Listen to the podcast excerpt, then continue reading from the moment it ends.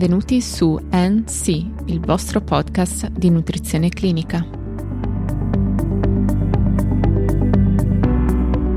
Buongiorno a tutti, benvenuti su NC Podcast. Io sono Silvia, la conduttrice di questo podcast. In questi mesi abbiamo avuto vari appuntamenti per conoscerci e per parlare di nutrizione clinica e oggi invece introduciamo una novità all'interno del podcast che sono le interviste, rivolte in questo caso a professionisti sanitari che lavorano in ambito nutrizionale e quindi che possono darci e possono raccontarci eh, delle esperienze loro in ambito formativo e lavorativo e darci dei consigli nell'ambito della pratica clinica. Entriamo subito nel merito eh, ricordando che oggi è il 28 giugno, la giornata internazionale della fenilchetonuria. Questa ricorrenza nasce dall'idea della Società Europea della fenilchetonuria e disturbi affini ad essa in primo, ehm, il primo Fenilchetonuria Day si è svolto nel 2013, un'iniziativa quindi piuttosto giovane, ma che è stata pensata per dare maggior rilievo, una maggiore visibilità alla fenilchetonuria che spesso viene un po' racchiusa all'interno delle malattie rare e, e quindi si voleva dare maggior risalto a questa. Eh, ci faremo aiutare in questo percorso eh, da Alice Dianin, una dietista che lavora presso l'unità di malattie metaboliche ereditarie dell'ospedale della donna e del bambino nell'azienda ospedaliera universitaria integrata di Verona, che è qui oggi con noi. Ciao Alice, benvenuta. Ciao Silvia e saluto tutti gli ascoltatori. Grazie per l'invito. Grazie a te per aver accettato il nostro invito e se sei d'accordo inizierei parlando un po' del percorso formativo lavorativo che ti ha poi portato a trattare queste patologie, più in generale le malattie metaboliche ereditarie.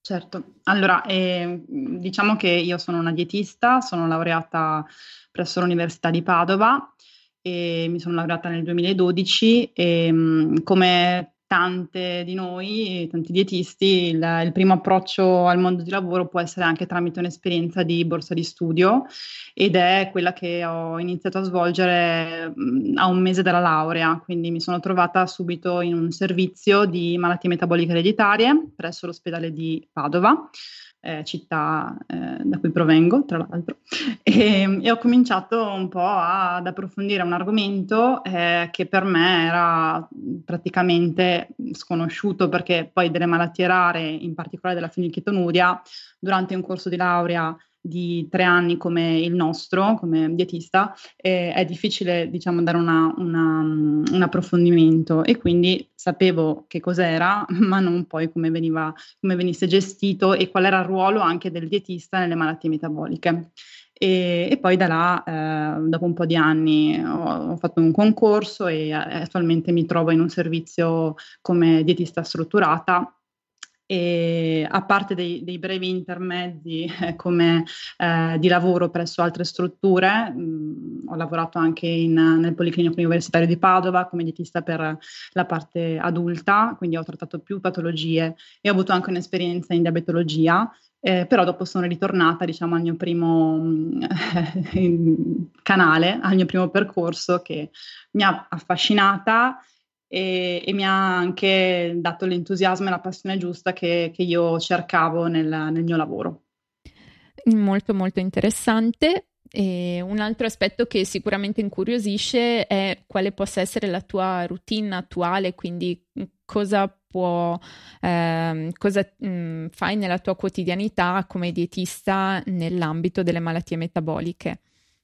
Ok, allora io mh, lavoro presso un centro di riferimento regionale per la diagnosi eh, lo screening, la diagnosi e la presa in carico del paziente metabolico. In Veneto esistono due centri eh, di questo tipo, uno a Padova e uno a Verona, e eh, che si occupano di identificare precocemente i bambini affetti da malattie metaboliche ereditarie tra i neonati, quindi tra tutti i nuovi nati eh, dei vari punti nascita delle province eh, del Veneto e non solo perché c'è una convenzione anche con il Friuli Venezia Giulia e con ehm, il Trentino Alto Adige.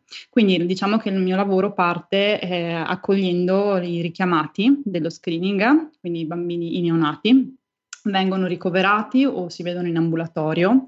Eh, la mia attività diciamo che prevalentemente è ambulatoriale perché per il paziente cronico se ben gestito e se c'è una eh, diciamo una presa in carico efficace, il trattamento è pressoché ambulatoriale, vengono per i controlli come da paziente cronico una volta o più volte durante l'anno, essendo pediatrici.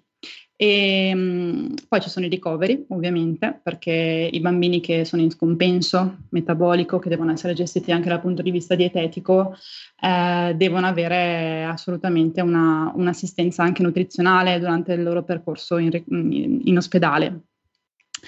Eh, questo, poi ovviamente la mia giornata è fatta anche di tante email, tante telefonate, adesso con la telemedicina, tante videochiamate che hanno eh, un po' affiancato la routine in ambulatorio di persona con il paziente.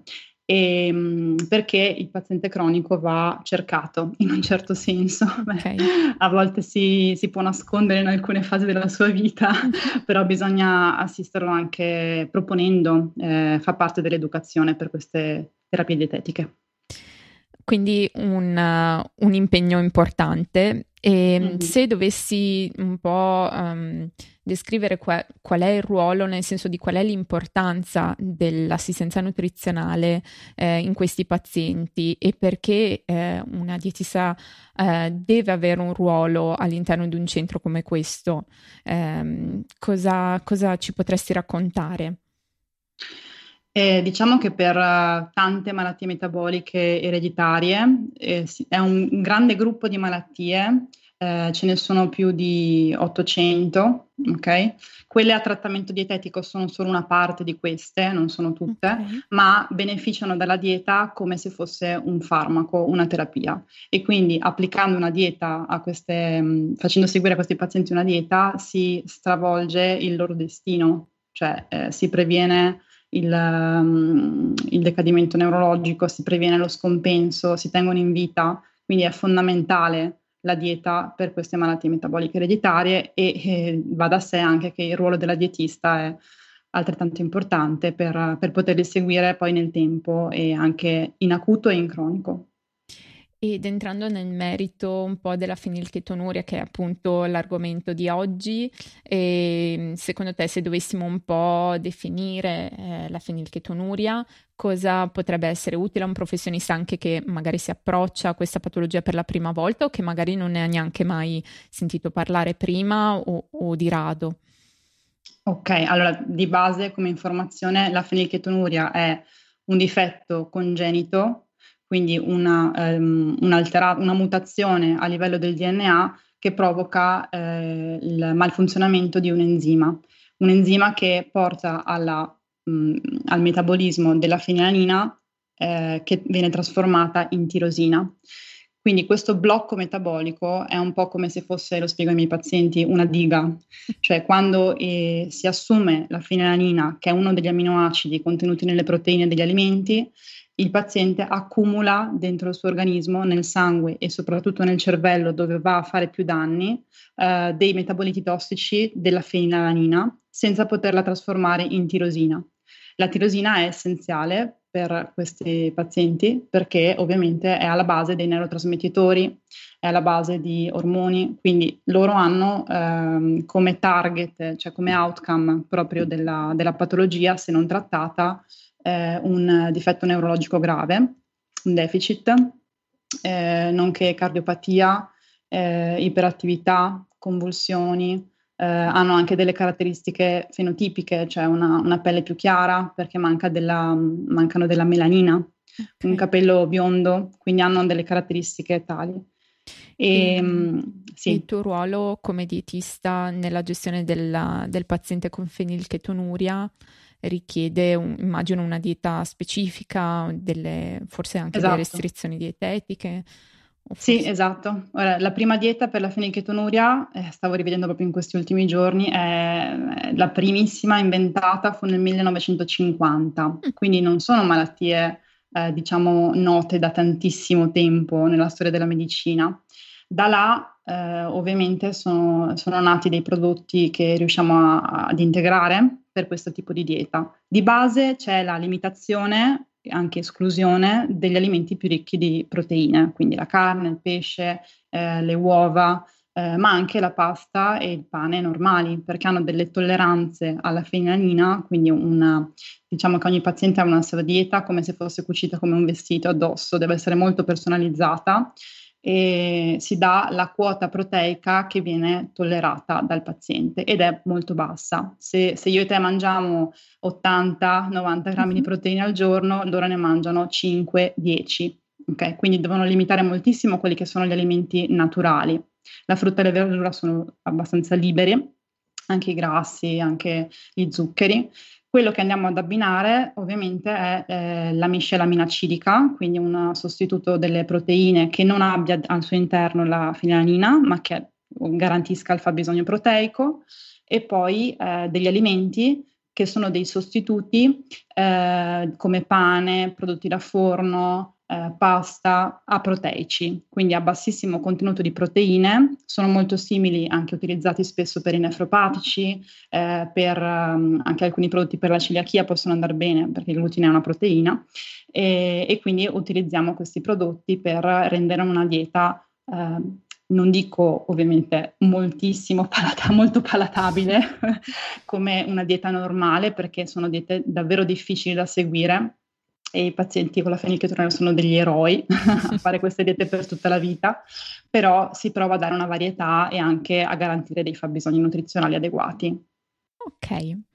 E, um, se un professionista dovesse approcciarsi a, pazi- a, questa tipologia di pazienti e volesse eh, formarsi in questo ambito, mh, mm, ci sono delle fonti bibliografiche, delle linee guida che possono venirgli utili eh, per poter basare pro- il proprio intervento nutrizionale? Eh, sì, noi ci basiamo molto su alcuni documenti eh, di recente pubblicazione perché tutti i centri che delle, fanno malattie metaboliche ereditarie cercano di confrontarsi a livello internazionale e quindi esistono delle linee guida eh, scaricabili su PubMed e su altri motori di ricerca scientifici eh, che spiegano proprio la patologia e anche il trattamento secondo le raccomandazioni e le evidenze attuali. Poi come percorso formativo di, di, di dietista metabolico eh, ho dovuto faticare un po' all'inizio perché eh, ave- non avendo appunto una formazione garantita dall'università e tutto quello che eh, sono corsi, congressi, eh, momenti di condivisione con colleghi di altri centri è oro, oro colato per, per la nostra formazione come metabolisti. E, um, esistono dei corsi uh, riconosciuti molto molto belli um, in alcune università straniere, quindi cioè, so che c'è in Germania, io ne ho fatto uno in, in Inghilterra, dedicato proprio alle malattie metaboliche ereditarie, che possono dare un po' il sapore, il gusto eh, di, di cosa fare un dietista metabolico. Poi è molta molta esperienza sul campo e ehm, formazione continua. Immagino, immagino. E ehm, se dovessi dare un consiglio personale, ovviamente in ambito professionale, a un professionista che appunto o da tempo eh, ha iniziato a trattare queste patologie o magari eh, ha appena iniziato a trattare queste patologie o ha in previsione futura di farlo, cosa suggeriresti? Eh, prendere contatto con i centri che già lo fanno nel senso che eh, per me eh, l'opportunità che tu mi hai dato, ad esempio, mm-hmm. è bellissima perché eh, sono malattie spesso conosciute ed è spesso conosciuto anche il ruolo che può avere un, un dietista in questo caso.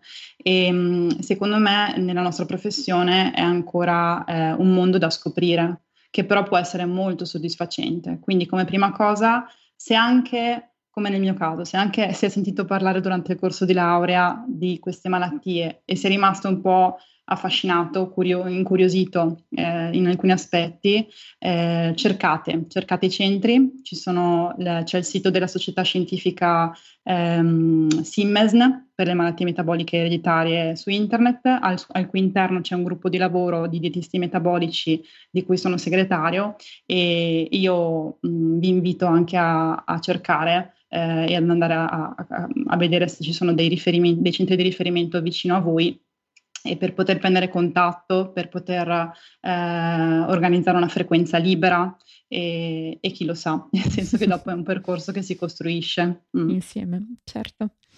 E se invece dovessi dare mm, un consiglio o dei consigli a sempre dei professionisti, magari dei giovani professionisti o studi- degli studenti che stanno avvicinandosi al mondo della nutrizione, ehm, diciamo su un contesto un po' più generale, quindi un contesto sia professionale che formativo personale, eh, che, mh, mm, che ti è stato utile nella tua vita professionale e che ti ha portato poi a essere la professionista che sei. Cosa consiglieresti? Cosa... Allora, secondo me in primis nel nostro lavoro è, è vincente la curiosità, cioè non fermarsi alla eh, form- formazione che abbiamo ricevuto, andare avanti, eh, se si vuole cominciare un percorso, ehm, studiare, studiare tanto, perché ovviamente all'inizio non si capisce bene quello che è l'ambito in cui ci si, eh, ci si impiegherà, bisogna, bisogna provare e quindi per me è stata vincente la curiosità e, e, anche ho potuto beneficiare dal lavoro di equip. Per me il lavoro di equip con, il confronto con i medici, non aver paura di confrontarsi con le altre figure professionali, perché ci può essere uno scambio continuo, una crescita e anche una definizione migliore di quali sono i nostri compiti e nost- i nostri limiti. Perché eh, non tutto ovviamente si impara durante il corso di laurea, e secondo me la nostra professione è in crescita e sia dal punto di vista culturale che eh, formativo. Nei prossimi anni, almeno lo spero, eh, che, eh, spero che sia, eh, che approfondirà, diciamo, no, che, che, diventerà più, eh, che diventerà migliore anche il nostro percorso formativo come dietisti, perché le professioni sanitarie hanno bisogno di, un, di uno scalino in più per esprimersi meglio in questa, in questa Italia. E, e, e quando si, si, cominciano a vedere delle realtà straniere in, altre, in, altri paesi, eh, si vede quello che il dietista può fare, eh, ti fa sognare e, e, ti fa capire che c'è tanto da lavorare eh, in Italia, ma che, che, si può fare tutti insieme. Quindi diciamo che si può imparare qualcosa dai nostri amici europei o comunque a livello internazionale dai nostri colleghi che lavorano in altre nazioni. E sì. Si può imparare sì. da loro. Si può imparare da loro soprattutto a livello organizzativo, perché eh, il riconoscimento della figura e, e anche la, l'impatto che ha a livello del, dei nostri ospedali in, altre, in, altri stati è diverso, e, mm, però secondo me più, più siamo ovviamente negli ospedali, più ci conoscono, più sanno che lavoro facciamo e c'è anche un, un passaggio di testimone, secondo me, cioè il dietista di vent'anni fa non è quello di, di, oggi. Quindi secondo me c'è un, una, una, crescita, c'è stata una crescita e, e spero che ci, ci, possa essere anche in futuro. Lo speriamo. è stata un'intervista molto interessante, grazie Alice, sei stata preziosa. Eh, vi ricordo che se volete porre delle domande ad Alice potete scrivere a info-ncpodcast.net. Grazie e alla prossima. Grazie Alice. Grazie Silvia.